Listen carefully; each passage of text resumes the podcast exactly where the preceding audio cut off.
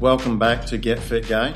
Kevin Don here with a significant diatribe in response to some listener comments and emails I received last week. Regular listeners of the show will know that I don't see fitness as what we do in the gym a couple of times a week just for the goal of checking off a box marked physical activity. Instead, I see fitness as everything that we can do to move the needle from sickness to wellness and developing an understanding of ourselves as humans. I think it's our responsibility to ourselves as we navigate our world to have at least a basic understanding of self maintenance, both in terms of our physicality, but also our mindset and the emotional factors which help influence our decisions. After all, there's 168 hours in a week. You might spend 5 to 10 hours of that in the gym, so what we do in the other 94% of the week is always going to be more impactful on our fitness than gym time is. In episode 590 of the show, I discussed how to resist the aging process with strength training. In case you missed that episode, really suggest you go have a listen. It's packed with useful and irrefutable facts. But in the meantime, I'll recap it as a background to this week's rant. As we age, we're all undergoing a process that affects all matter in the known universe. As time progresses, we all move from a situation of order to disorder and disarray. This is a fundamental and maybe the most robust law in nature. That in a closed system, entropy can never decrease, it only increases. And in a human organism, that disarray and entropy comes in many forms, but it's mainly expressed as metabolic syndromes most notably sarcopenia, which is a loss of muscle mass, and osteopenia, which is a loss of your bone mineral density. Both of these can be mitigated by intentional and deliberate intervention. In terms of sarcopenia, we know that muscles, ligaments, and tendons are what we consider soft tissues in the body, and we know that soft tissues resist a force called tension. Tension is when our bodies are being pulled longer and being stretched out. We then contract our muscles to resist this, and the act of resisting tension enables the soft tissues to become stronger. Think about this example of tension acting on the body. Carrying a grocery bag in one hand. The arm holding the groceries is being pulled down by the load, and you resist this by pulling in the opposite direction. If you didn't resist, then you wouldn't be holding the bag because it would still be on the ground. If there's no tension, muscles can't create an adaptation. This is why lifting some load is crucial to gaining strength. You cannot resist against nothing. Next up is osteopenia. This relates to your bone mineral density. We have evidence that bone remodels itself according to the stress it is placed under. If we decrease the stress, bone mineral density decreases. This is one of the major reasons astronauts weigh much less upon returning to Earth and have to work incredibly hard on training in space. This adaptation to stress is called Wolff's Law. It's a law because it's a rule that always happens when these conditions exist. It's not a debatable situation because it's not called Wolff's possibility. Bones get stronger by the force of compression. This is where hard tissue, the bones, resist being crushed top down by a load. Think about Indiana Jones propping open a descending tomb door by wedging a femur bone under it. That's compression. We can create this with things like a barbell squat, which compresses the whole torso and the legs. Now, there are, of course, other metabolic syndromes that affect us as we age, such as insulin resistance and increases in visceral fat. Training interventions can also be useful in these situations and will be discussed in future episodes. So, why am I recapping all of this?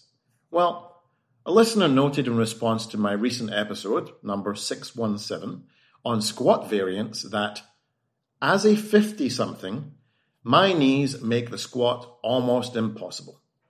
Now, I understand and respect each person's reality and how important it is to feel heard and validated. But by the same token, I have a significant community of listeners here on Get Fit Guy, and I have a duty of care to ensure that I get them training safely and enjoying lifelong fitness and health.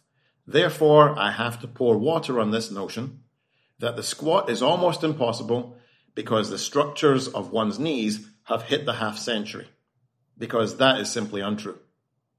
Of course, as noted above, we're all aboard a ride on the entropic express from which we cannot disembark. Cellular processes mean that we will all have some wear and tear. But being in our 50s or any other arbitrary age is not a defining factor.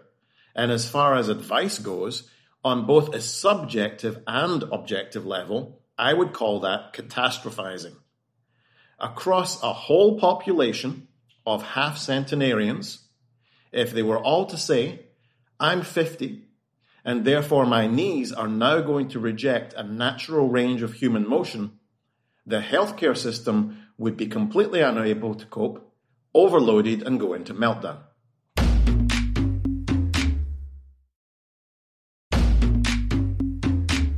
Now, this is not to say that we aren't affected by aging and that there are not factors, genetic ones, arthritis, chronic or acute injuries, but what I can say is that because we adapt to external stresses, we also adapt to a lack of external stress. A good maxim here is use it or lose it. It's very often the case that as soon as we catastrophize and stop using our bodies, we have a worse outcome. I would encourage everyone, irrespective of their age, to learn how to express themselves physically through the movement patterns and degrees of freedom discussed in earlier episodes. Hitting a chronological landmark is not a meaningful metric of your ability to perform a gross motor skill. I'll leave this with a quote from my own favourite coach, Mark Rippetoe, who says, Humans are built to move. We evolved under conditions that required daily intense physical activity. And even among individuals with lower physical potential, that hard earned genotype is still ours today. The modern sedentary lifestyle leads to the inactivation of the genes related to physical performance, attributes that were once critical for survival and which are still critical for the correct, healthy expression of the genotype. The genes are still there. They just aren't doing anything because the body is not being stressed enough to cause a physiological adaptation requiring their activation. The sedentary person's lungs, heart, muscles, bones, nerves, and brain all operate far below the level at which they evolved to function and at which they still function best. Now, let's go on to a listener email that I received this week. Hello, just finished listening to your No Pain, No Gain episode. I find myself having the opposite problem. No exercise, more pain. Now that I'm on the wrong side of 50, if I don't move regularly, I'm experiencing stiffness and soreness. There are many mornings it's extremely hard to get out of that warm bed to go swim, especially when the knees creak and the back is screaming from being so immobile. Do you have any exercise suggestions to keep my body from complaining every morning? My doctor says I'm healthy, just getting up there with some amount of discomfort is expected. Should I back off swimming and switch to more yoga for flexibility? What's a good workout routine to keep the body, mostly knees and back, from complaining when the morning alarm goes off? Thank you, Rachel. Hi, Rachel. Thank you for the email. I think that everyone listening could benefit from a comprehensive reply to this. Now, as I just discussed, age itself isn't a metric on the state of our bodies or our ability to perform a task. Just ask my 60 year old karate coach who still outperforms me at martial arts, who cycles hundreds of miles every week, and not long ago raised money for charity by swimming from England to France. Or Sir Ranulph Fiennes, who at 65 years old climbed Mount Everest, and at 71 years of age ran a 156 mile foot race through the Sahara Desert, including completing two marathons in one day in temperatures reaching 122 degrees. Now, that being said, as part of a closed system, we are subject to that entropic process. As we age, our joints produce less synovial fluid, which is the natural joint lubricant, and cartilage, which cushions the joints from impact and from friction, gets thinner, and also the ligaments in the joints themselves lose collagen and shorten. This makes you feel stiffer and less flexible. So it makes sense that you feel stiff and sore in the morning because we're lacking in joint lubrication and our ligaments are stiffer. It takes time to get the engine running and get warmed up. Now, as you've noticed, these symptoms go away when you've been up and about. The best noticing you've had that is if you don't move regularly, you experience more stiffness and soreness. This alone tells us the best outcome is to move. Humans are designed to move, and the body, although a bit of an oversimplification, is a system of pulleys and levers all designed to move us through our environment in 360 degrees. Sadly, because things like morning stiffness are an unavoidable side effect of aging, I can't say I have any specific training protocols that will help here. I think you hit the nail on the head by recognizing the importance of exposure to movement. I would say that the best way to get that stiffness and soreness to go away is to get moving as early as possible on waking. That may indeed look something like yoga or what we call CARS, which is controlled articular rotations, which take the joints through a full range of movement in a deliberate and controlled manner. Look out for an episode on CARS soon. Now, regarding swimming versus yoga for strength and flexibility, not sure about that. I would encourage everyone to take the data I've given and make objective choices. Now, we know that we want a full range of motion around joints in different degrees of freedom forwards, backwards, sideways, rotating, etc. And to build muscle strength, we want some tension, and for bone density, we want compression. Because when we're swimming, the water is supporting us, there isn't any meaningful tension or compression. And we don't have a way to incrementally increase the external loading to create a strength adaptation. So I'd say swimming is limited. Similarly, we tend to either swim forwards or backwards, so we're lacking exposure to multiple degrees of freedom in space. Yoga is great for exposing your joints to varied degrees of flexion and extension through multiple joints through the body.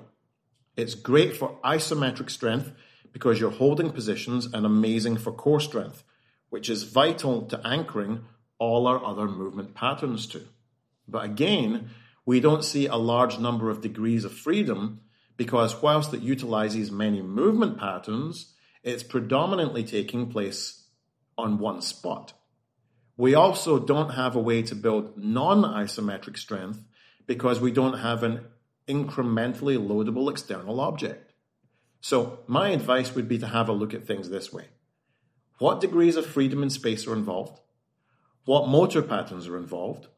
Does it permit the development of strength via external loading? And does it have elements of compression and tension? Find something that you enjoy participating in and that hits as many of those metrics as possible, and you'll be good to go. I hope this week has managed to clarify the importance of strength training, and I'll leave you with another good quote. Strong people are harder to kill than weak people, and more useful in general. If you have a question for me that you'd like answered, please check out the Get Fit Guy Facebook page where you can leave me a comment or send me an email to getfitguy at quickanddirtytips.com. Get Fit Guy is a Quick and Dirty Tips podcast. Thanks to the team at Quick and Dirty Tips, Adam Cecil, Morgan Christensen, Holly Hutchings, and Davina Tomlin. Our intern is Cameron Lacey.